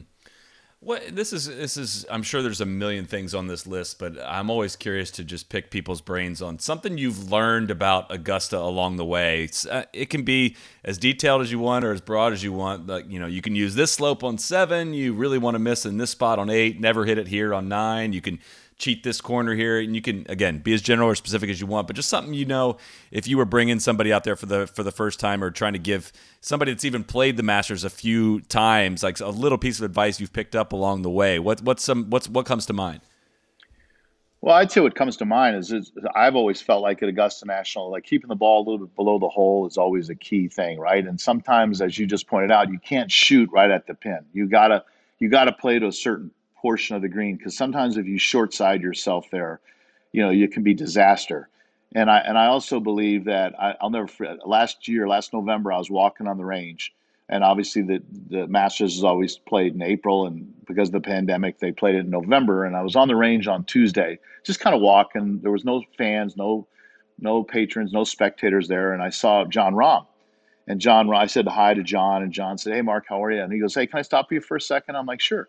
What's up? And he goes, You won here before. You got experience around here. What does it take to win here? And I said, You know, Jon, you want to really know? And he goes, Yeah, yeah, I really want to know. And I said, Putt well. he kind of looked at me, he goes, Oh, that's okay. Okay, thanks. I get yeah, it. I'm like, you. Well, yeah, thanks a lot. And I, and I said, Well, in reality, you know, that's what you have to do around there because I, I think that that a lot of times, Chris, to be fair, and you've been around. I mean, there's so much undulation on that golf course. Not only just on the fairways, your different lies, uphill, downhill, side hill, uh, but I, I, believe that distance control. You know, being able to control your distance with your irons. You know, learning to, to, to put it in the right quadrant on the green or in the right area of the green. So you know you're playing number. I don't know. Let's say I mean every hole's got its own little knickknack to it, but let's say you're playing number three, and you know when that pin's over on the left, I mean, you just can't really, unless the greens or you're far enough down there, you just can't shoot at the pin. You know, you have to shoot at the middle of the green because it's the widest part of the green. And if you short side yourself on three with that second shot, it comes all the way down the hill. Now you can't get it up and down. If you hit it long, it's difficult to get it up and down because the ryegrass around the greens is pretty sticky and yet the greens are very firm and they're bent grass and they're fast. So it's a it's a it's a tough pitch shot uh, from either below the green or behind the green. So there's just certain areas that I think you gain from experience when you play around there. Another green like that would be 14. You know, when the pin's over on the right, yeah, you know, if you're hitting a shorter iron, you can be more aggressive. But if you're back a little bit further, you can use the slopes on the greens to your benefit. You, know, you can hit it 25 feet left of the flag, and a lot of times the ball will feed right down next to the hole. So those I think the top, the more you play Augusta National, the more you have experience around the greens and and playing around the grounds at that golf course. I, I certainly think it, it helps benefit a player to play, at least have a chance to win, possibly. Hmm. Do you remember anything in your earlier years playing the Masters? Any of your welcome to Augusta National moments, such as you know you made this mistake and you pretty much vowed to yourself like, "Up, oh, well, I knew I couldn't have done that. I already knew I shouldn't have done that, but I just learned my lesson and I'm never making that mistake." Anything that comes to mind? No, I, I distinctly remember coming there my first time in 1980 because I'd won the amateur in '79 in, in, Cleveland at Canterbury, and I got to play in the Masters in '80, and I was a I was probably 22 years old, and, and oh, look, I was a nice player, but not like these young amateurs of today's modern era. I mean, where they come in there thinking they're going to make the cut or win. I, you know, I'm coming to Augusta National thinking, you know, I don't hope I hope I don't hit anybody and knock somebody out in the gallery. You know, I'm more worried about that because you know I'd never played in, in front of on that stage, on that grand stage, in front of that many people. And I stayed in the crow's nest up above the champions locker room. And I got out there and I was paired with Fuzzy Zoeller the first day, and you had to use a club caddy back then. You couldn't bring your own caddy. And the experience was overwhelming for a young guy coming out of Southern California. And, you know, I played terrible. I think I shot 81, 80, 80 something. I, th- I think I shot 80, maybe 80, 81 or 81, 80. I can't remember. And I just remember distinctly when I was driving down Magnolia Lane Friday when I was leaving the club, and my dad was in the car with me. It was just my dad and myself. And my dad kind of looked over at me and he goes, You know, are you okay, Mark? I'm like, Yeah, dad, I'm fine. Why? And he goes, Well, I know you're disappointed. You know, you didn't play that well, and this and that. And, and I remember looking over at my father and I said, You know, dad, there's a couple things that, that are at play here. Number one, I said, You know, I'm an amateur. You know, I'm not that good. And obviously that was exposed in the way I played here. I said, but number two, I said, Dad, no matter whatever happens in my life, I said, I know one thing for sure. I got to play in the Masters one time. And then 18 years later, at 41 years of age, I stood on that 18th green on a Sunday afternoon and made an 18 footer to win the Masters. It's awesome. Pretty cool. It's awesome. Pretty cool. Well, before we get to the green, you have 148 into 18, and I read somewhere that your your caddy had suggested six, but you ended up hitting seven. First of all, I couldn't believe those numbers, and wondering if it was dead into the wind. I know that was a different golf ball that was played with there, or uh, you know, was that into the wind, or was that just how far the ball went in '98? And and you know, how did you uh, how did you decide on hitting seven? Were you did you know you were gassed up? No, I think I had. You know, I can't remember exactly, but I think I had 158 uphill. Okay. So that's why it was probably between a seven and a six. And that so makes more sense. Yeah, on the broadcast they said 147, and I read an article that said 148, but that makes a lot no, more sense. It was it was 156 or 158, and a little uphill, so I was going to play a little bit longer. And I said to, to Jerry's like maybe a you know a soft six, and I'm like no, you know I'd rather swing at it, you know, not like I got to kill it, but just hit a you know nice full seven. And here you go once again, Chris. I mean, I hit seven, and I hit it on the line, just right of the flag, kind of where you need to try to aim, and I hit it about a groove low which means I hit it just a little bit thin. I didn't absolutely flush it. So I knew when I hit it, I had the right line, but I it needed to get up. And as I was, you know, kind of helping it, trying to get up, get up, get up, it landed about eight inches short of that first false ridge in front of the green. And it kicked forward because the greens were a little bit firmer. But hey, you know what? If the greens were a little bit softer or it would have landed in a softer spot, I mean, it would have come back off the front of the green. So I was very fortunate, really, on that second shot that the ball kind of kicked forward, if you know what I mean, yeah. and got up there pin high, or just maybe a yard past pin high on the right. It's it's the margins, especially you know on the putts that are, are hitting edges and going in, or hitting edges and going out. Are it's it's amazing, and you you can't know this because you obviously are you're you're in the last group, but if you're watching the broadcast, you see Jim Furyk misses the putt on 18 low. Jack is, you know, just short, kind of low. Duval misses it low. Did you know anything about that putt? Again, it's another one that I feel like I watch, uh, see guys miss from that right, you know, the right side of that green, miss low on the left side pretty often. But yours went in on the low side, if I may say. But did you did you hit the putt you meant to? Did did, did you know that it was going to break a little more with your experience? Yeah, I didn't know obviously what the guys were doing before me. I, I kind of looked at the board, so I kind of knew where everybody stood. My my first thought was when I was walking onto the green, you know, I needed a, some water because my mouth was so dry. Obviously, so nervous and taking kind of deep breaths or whatever. But my first thought was a couple different things. You know, Fred was in the right bunker. He lied too. So I said to myself, you know, you're always playing little mind games with yourself out there. I said, Fred's going to hold his bunker shot to get to nine under. I'm going to have to make this putt to tie Fred Couples. So that was my first thought when I walked onto the green. And Fred didn't hold his bunker shot. He hit it to about five feet below the hole. Hit a good bunker shot. Uh, but I, but I felt, I, I, look, I didn't feel overconfident over the putt. I, but I might, I think the best thing that I did, as I recall in my own mind, was when I marked my ball. I we always practice that putt in practice rounds because we know that's where the pin's going to be on Sunday.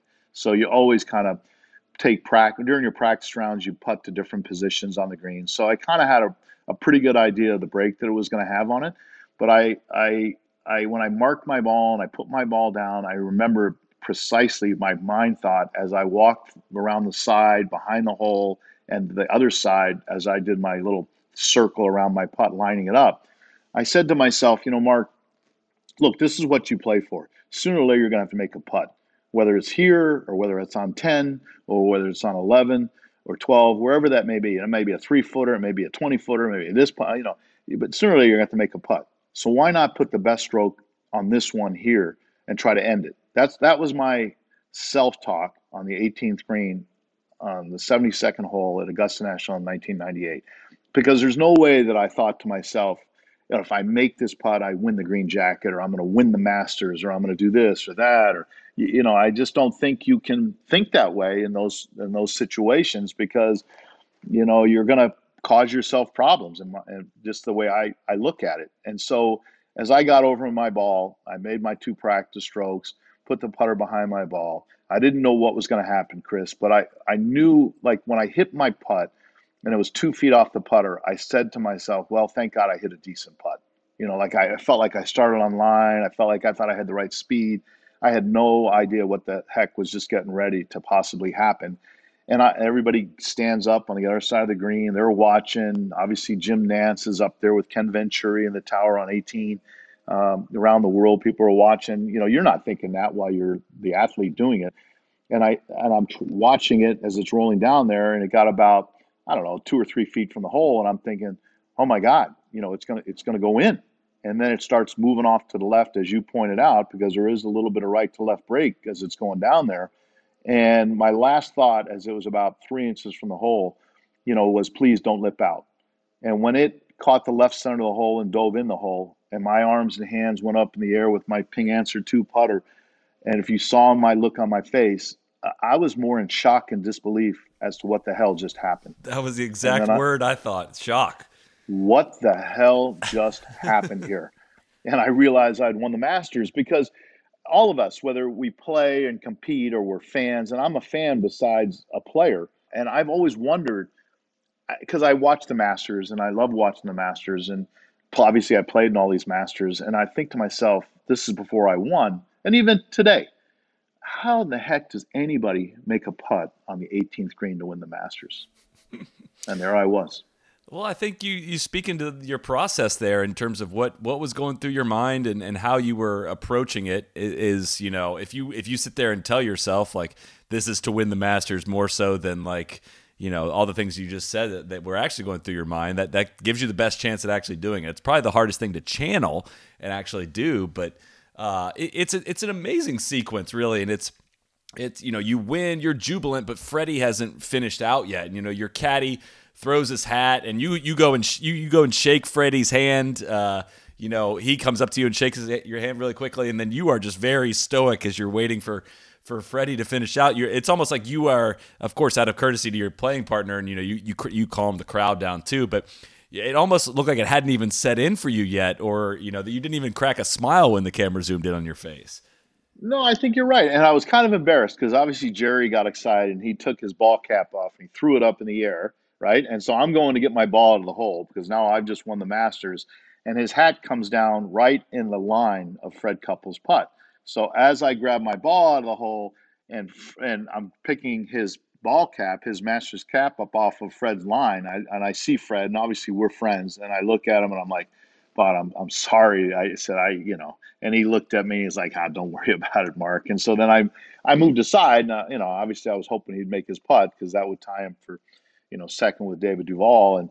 Uh, you know, luckily, fortunately, Fred did make his putt for par, and, and then the rest was kind of history. But it, it's a side note to all this, Chris. What was interesting was, you know, they whisk you off the green, and, and we can get into all that. But it was interesting because the next week when I was at Hilton Head, you know, like today, these kids or whoever wins the Masters, they're in New York, they're on TV shows, or here, or they're there.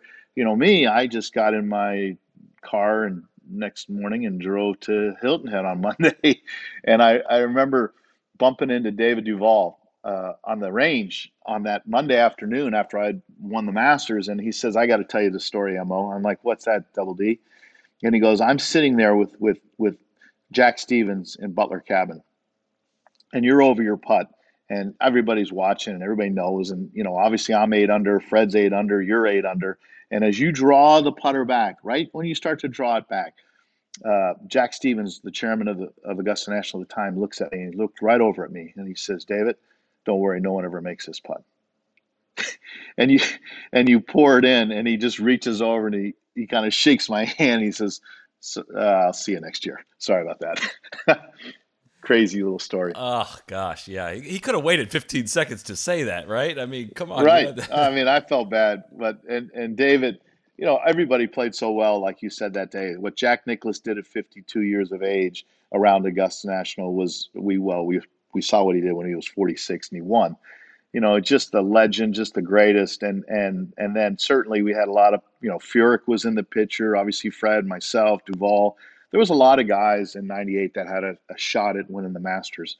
You know, I just was the fortunate one that, and I also took pride in the fact that, you know, I birdied the last two holes to win the Masters. And when I was in the media center afterwards, they they informed me that there's only been one other player at that time, at that any given time, to have birdied the last two holes to win the Masters, and that was Mr. Palmer. So to to to even be you know, in that realm to know that I did something that Mr. Palmer did one time to win the Masters was really, really cool. And then, of course, years later, Charl Schwartzel had to screw all that up, and he buried the last four holes. Uh, and I told three Char, the last four. Uh, yeah, I said to Char, I was like, listen, you didn't need to birdie the last hole. You already had the tournament won. You should have just kind of lagged it up there because you know what? You took away Mr. Palmer's record. Forget about me. You took away Mr. Palmer's record. Well, it's. I think if I if I'm reading it right, the only time you were ever solo lead at that Masters in '98 was after that putt. Yeah, you're right. You're right. I was tied for the lead when I well, I, I kind of had it for a brief moment when I made that big bomb across the green on number four. Remember, I hit it way on the left side. Fred hit it in about 15 feet. As soon as I hooped my putt, next thing you know, now I got the lead. And then Fred made his on top of me to to still stay tied for the lead. But you're right. I never had the solo outright lead uh, after a hole was complete until the 72nd hole. And I don't know if Tiger was messing messing with you a little bit when uh, he's putting the green jacket on you, but he, you know, he puts the left sleeve in and then he raises the right sleeve about as high as you could. And it, you know, you're struggling to get into it. And he almost looks like he's pulling the jacket. Do you ever give him any, any grief for for how he's putting the jacket uh, on you? Uh, it was so awkward. You know, of course, for your for your for, you know for your listeners, right after you you make that putt or right after you win, they whisk you straight over to Butler Cabin, and there's a commercial break, and then down in Butler Cabin as they're getting ready to come back live to do the presentation.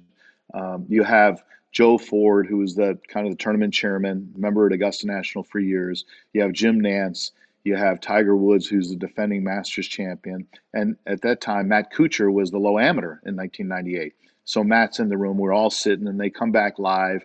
And before they come back live, they, they explain what's going to happen. Jim and, and, and Joe Ford are going to talk about Matt and what he accomplished as low amateur. Then they're going to go over to Tiger and talk to Tiger for a minute. And then obviously the presentation of Tiger uh, presenting me with the green jacket was going to happen kind of last. And then they would talk to me. So they kind of go in that order. Then they come around and they talk to Tiger for a minute. And Tiger, then Joe says, okay, Tiger, you know, it's time to present, you know, Mark with his green jacket. So of course I stand up and you know, Tiger's behind me with the, the green jacket that he's getting ready to dawn on me. And, you know, he, he eh, to be fair, Chris, I mean, he, had both arms up so high. So I kind of, I could kind of tilt my body to get my right kind of arm in. But then by the time I was even trying to get my left arm around, he had the jacket up so high, as you pointed out, that I, I couldn't get my arms in. You know, I mean, I was like, and then finally it was really awkward. So I had to kind of turn around and tell Tiger, no, you got to lower the jacket. You lower the jacket, you know? So it's easy. And then you just pull it up, right? And so it was an awkward moment. It was a kind of a classic moment. It was it was funny, and so he finally he did it the right way and he got it on. And then of course they go to commercial break, and then I look at Tiger during the right, right after all this happened and went off air. I'm like, what was that all about? And he looks at me. He's like, Mo. He goes, how the hell do I know how to put a sport coat on anybody? I've never put a sport coat on anybody. How the hell would I know where to hold it? Well, bro, you gotta you gotta keep it down there low, and then because I'm a little, I'm not as tall as you are, and you know it's easier just to bring it down low, and then you can just slide right up. And he goes, oh well, you know, I'm I'm I'm a kid. I don't know what I'm doing. He's got some practice Classic. on that now. In uh, Oh yeah, in oh yeah, he years. does. He Um, does. What? So I was reading an old Sports Illustrated article uh, that was after the after the Masters, and it, the, the the you know the lead in it is basically it says your new Masters champion is a multimillionaire who loves cheap motels, endorses Rogaine, and suffers so badly from male pattern baldness that one man approached him at dinner in Augusta last week, shouting, "Mark McCumber, Mark McCumber, you're Mark McCumber."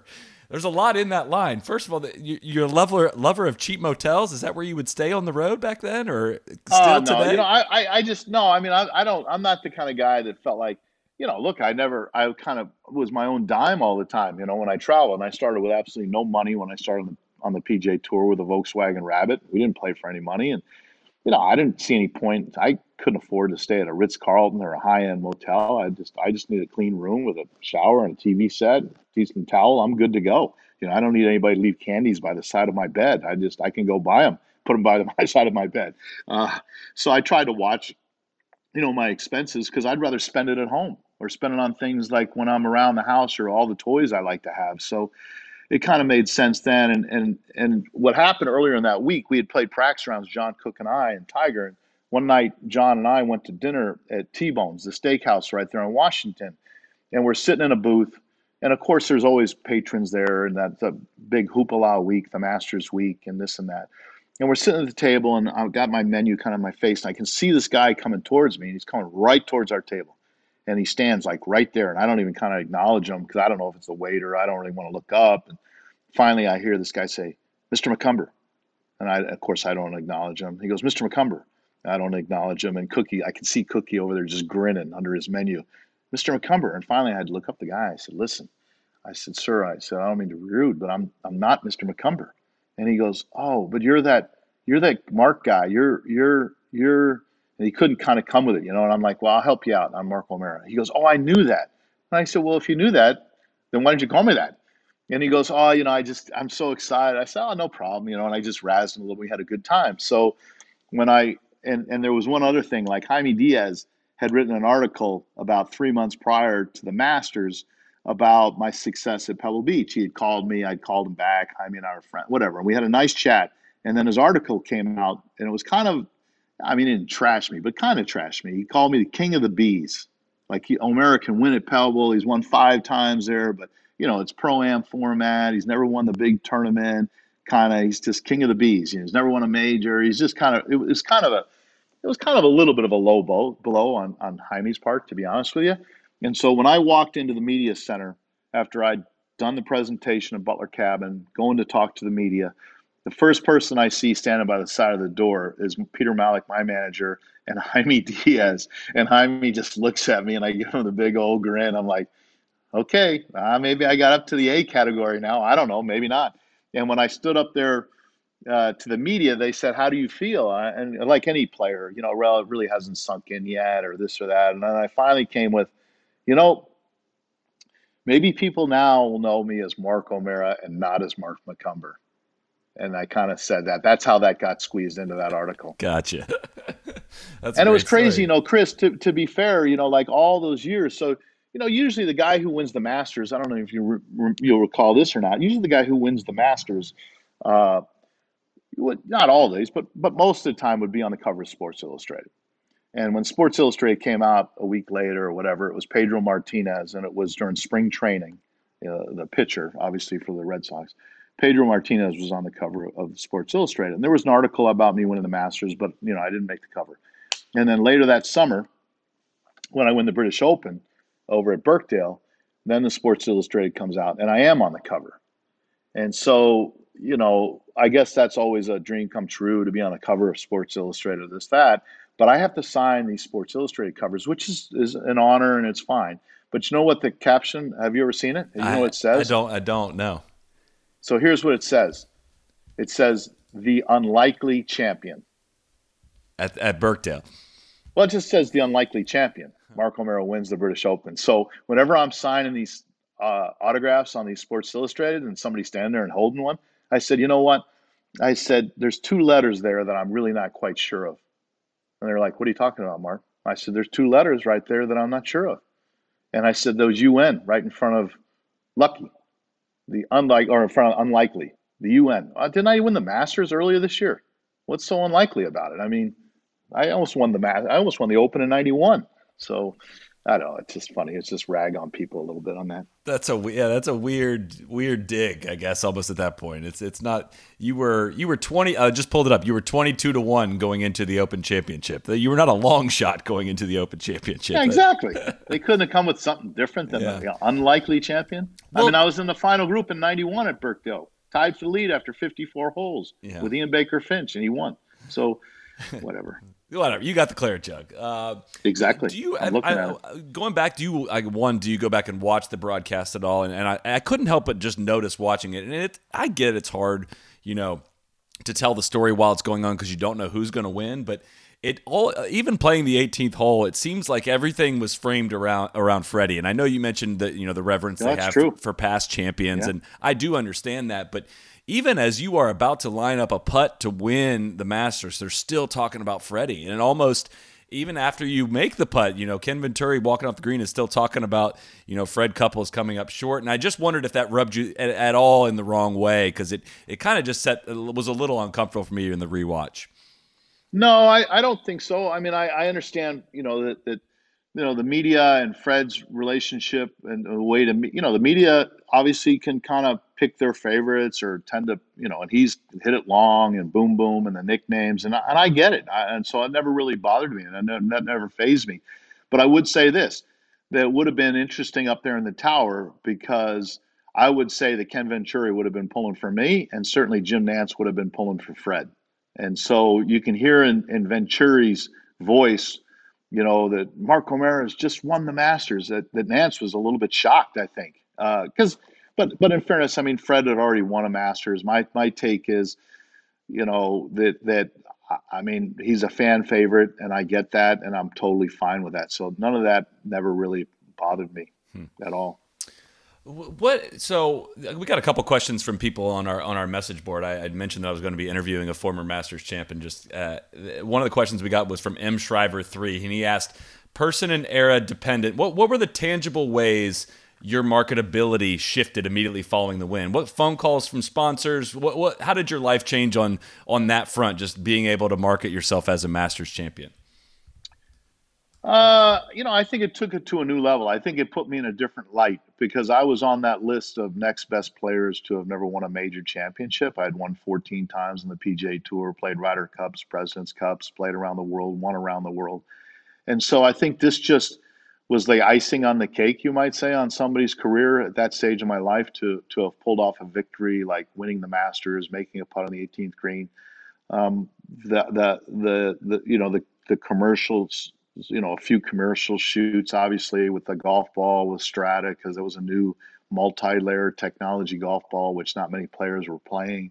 Um, and so my endorsements yeah they would have gone up not to the near the level of what happens today in, in today's world. Um, just like i pointed out earlier that you know i drove over to hilton head the next week and i think the only really talk show i talked to i believe jim rome on the phone on his radio show was one of the only like things that I did. I never went to any big high profile event after that win at the Augusta National. So it was it was it was definitely way different. You know, social media wasn't quite as dramatic back then as it is today, and and um, you know today uh, it's just it's just different. I mean, I don't I don't know what to say. A few questions here about Augusta specifically and how it's changed over the last, you know, 20, 25 years, and then we will uh, we will eventually let you get out of here. But kind of what this is an, this this came from the kid 33 on our message board. He wanted to get your take on specific changes to the course, and kind of going one by one on them. First being the second cut. I think it was introduced. I could be wrong. 99, sometime around then. Was your reaction to that, and how has that affected uh, the way the golf course plays? Well, that's a great question because I was I, I came up after they made those major changes, and one of them was that you know it was the second cut, and so Tiger and I came up and played in the fall, and I think by now Hootie Johnson was the new chairman. Uh, Jack had, had relinquished leadership to Hootie Johnson, and Hootie was the one that, that really made a lot of these changes, and so we we played Tiger and I, and There was no one around the club that day, and, and Hootie said, "Can I come out? You know, you guys don't mind if I come out and watch?" And he did. He came out and watched Tiger and I play, and we played 18 holes. I think we both had a cart, to be fair, so we just kind of flew around just to see the changes. And he goes, "Do you mind? I'm going to come up to the. You guys are going to have a sandwich when you get done. Yes, sir. We're going to have a sandwich. Okay, I'll come up and talk to you." So he came up and we got done, and Mr. Johnson, the chairman, came in and sat down with Tiger and I in the champions locker room up there, and he goes, "Okay, well, you know, what do you guys think of the changes?" And I and I said to Hootie, I said, "You know, Mr. Chairman, I said." Um, you know, I'm glad I made that putt on the 18th green because obviously it's a different course now out there now than it was back in 98. And I said, if you're asking me what I think, I said, I think this. I said, you know, I'm not so sure about that secondary cut of rough. And he goes, well, what do you mean? I said, well, sir, I said, you know, if you want to put the fear in a player like Tiger Woods, who was sitting right next to me, or Vijay Singh or Phil Mickelson, you know, three of the guys that were really bombing the ball at the time, I said, in my opinion, you need to speed the course up by putting that first cut of rough in. It just slows the course down, which benefits. I understand the lengthening the course, but if you if you even lengthen it and you slow it down, you know where the ball won't roll into the pine needles and into the trees and all the problems that you can have. If you want to play, you know, put the fear in, in Tiger Woods or VJ or, or Phil, you need to speed the course up. And that first cut of rough, that doesn't do anything. That actually helps them. And then he kind of looked at me and he's like, "Well, we're not going to do that." And I said, okay. I didn't say another word. And it was funny. Then he looked over at Tiger and he says, So, Tiger, what do you think of the, the changes? And Tiger says, Mr. Johnson, I love him. He goes, Make it longer.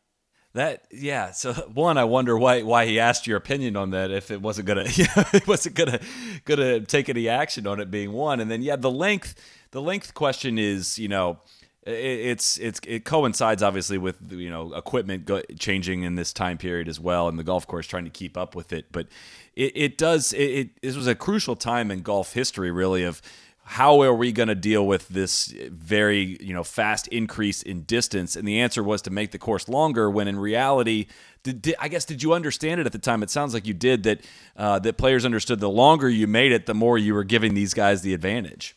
Well, they just they helped create the monster. I mean, by lengthening golf courses, listen, oh, today's generation over the last 15 years, uh, manufacturers for sure, you know, they've pushed the limit, rightfully so. I don't blame them. But uh, the players are just grown up in a different era where speed has become such a factor uh, and length, it's just bombs away. But I, I reckon that if you want to fix what's going on, you don't do that by making holes longer. What you do is you make players more accountable because some of the greatest holes in golf are the absolute shortest holes in golf, for i.e., 10 at Riviera, uh, the postage stamp at Troon, the 12th hole at, at, at, Augusta National, the seventh hole at Pebble Beach. I mean, holes that, you know, require thought process, uh, accountability. Uh, a 540 yard par four doesn't require any accountability whatsoever. It's just get up and just wail on it. You know, I mean, I, and I don't see where there's any creativity in that. Um, yeah, should a powerful player where somebody has some strength, can hit the ball longer, have a little bit more of an advantage? Absolutely.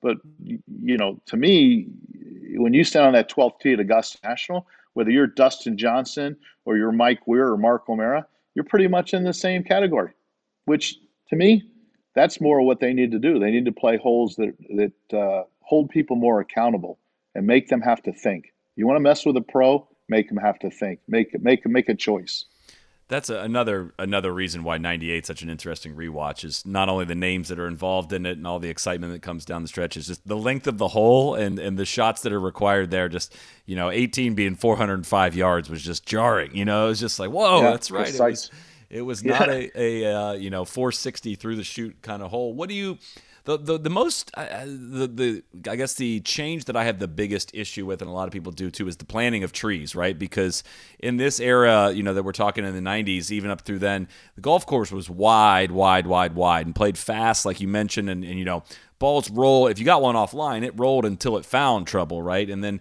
planting trees was just bringing more trouble in closer to the lines of play, and it has just kind of, I don't know. That's the one that has I think messed with the spirit of the golf course more than anything. I was just curious what what your your reaction is to the all the planting of trees over the years.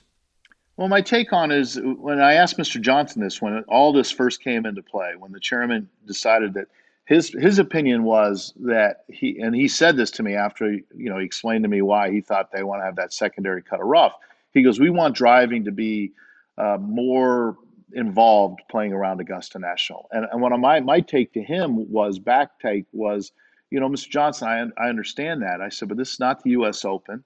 I said, this is Augusta National. And to me, as a kid growing up and then having the fortunate, you know, opportunity to come and play here as the amateur champion, Augusta National was always about the green complexes. It was always about the speed and the undulation and and the water and the back nine at Augusta and the change of elevation from your tee shots into the greens because TV doesn't do that justice. How much the tenth hole goes down the hill, how much number eighteen comes up the hill, and and the side hill lies that you get on thirteen. A lot of times, unless you're out there actually playing on it or out there being a patron and walking the, the hallowed grounds of Augusta National, you can't get that feel. And so I always felt like you know that was it was more about the green complexes and and the greens ever since they've made the changes to be honest with you chris by what i saw and even when i played uh, up to 2018 yeah the course was way way longer. You know they lengthened the course by whatever four five six hundred yards. But the the greens um, in my opinion uh, have been softer more uh, receiving. Now they can't control they have SubAir around the whole golf course but back in the old days, it seemed to me like the greens were always, if, if it wasn't raining and they had a dry spring, the greens were rock hard. I mean, so that was the defense of Augusta National. Hmm. And you were playing with softer uh, golf balls too, you know, the balls that yeah. uh, were landing on those greens a little softer. Do you think 13T should go back? I know they've acquired the land and rerouted the maintenance road behind it. It, it looks like they've set it up to go back at some point, but it hasn't happened yet. Do you think it should? Yeah, you know, I don't have a problem with that. I mean, the, the, the, what's really hurt it is that yeah, it's okay. The players hit it further. You know, guys taking angles and corners, whether it's Bryson DeChambeau or DJ or whoever. But the ice storms and the fact that the trees have gotten older and they've you know they've thinned out and they've died and and that has hurt you know some of the holes for sure. I mean, I, I, I think their idea on 13 is to maybe move it back just to maybe 20 yards, but also tuck it in a little more to the left, so make it more of a dog leg. I mean, it's a pretty big dog leg right now, but force the players to have to curve the ball a little bit more because, as you know, today's generation, they don't really, besides Bubba Watson, a lot of the guys don't curve the ball that much. Not like it, it used to be back in the day when you watched a Trevino play or a Corey Pavin or whoever that could work the ball a, a bunch. You know, most of the modern players nowadays, it's pretty much a straight ball. Well, we'll get you out here on this. You got you got to give us a prediction for uh, for 2021 Masters coming up here in the next week. Uh, who's your winner? Wow, you know it's I've never been a big bettor number one, and it's very very I don't know how anybody bets on golfers. It's so so difficult. But if I was going to say, uh, if I had one guy maybe to pick right now, I'd probably say Justin Thomas. Hmm. All right. But I like some other guys. I like I like I like Justin. I think Jon Rahm could play that well there. It'll be interesting to see what Bryson DeChambeau learned from his experience last year. If he takes some different lines, not quite as you know aggressive on every single hole, maybe back off on some of the holes. But it's going to come down to once again what we started the podcast with is you know certainly ball striking is very important, power around there because the par fives are, are, are reachable with a, a shorter iron or whatever uh, which is an advantage. But it's going to come down to who who can make the putts. Who's going to make the putts coming down the stretch? That's going to be your winner.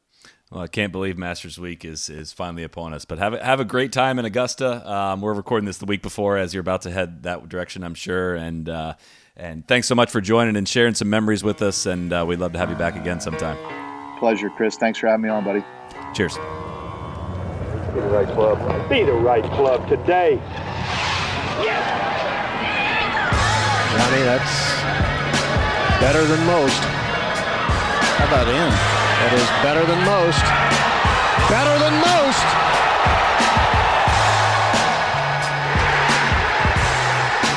Expect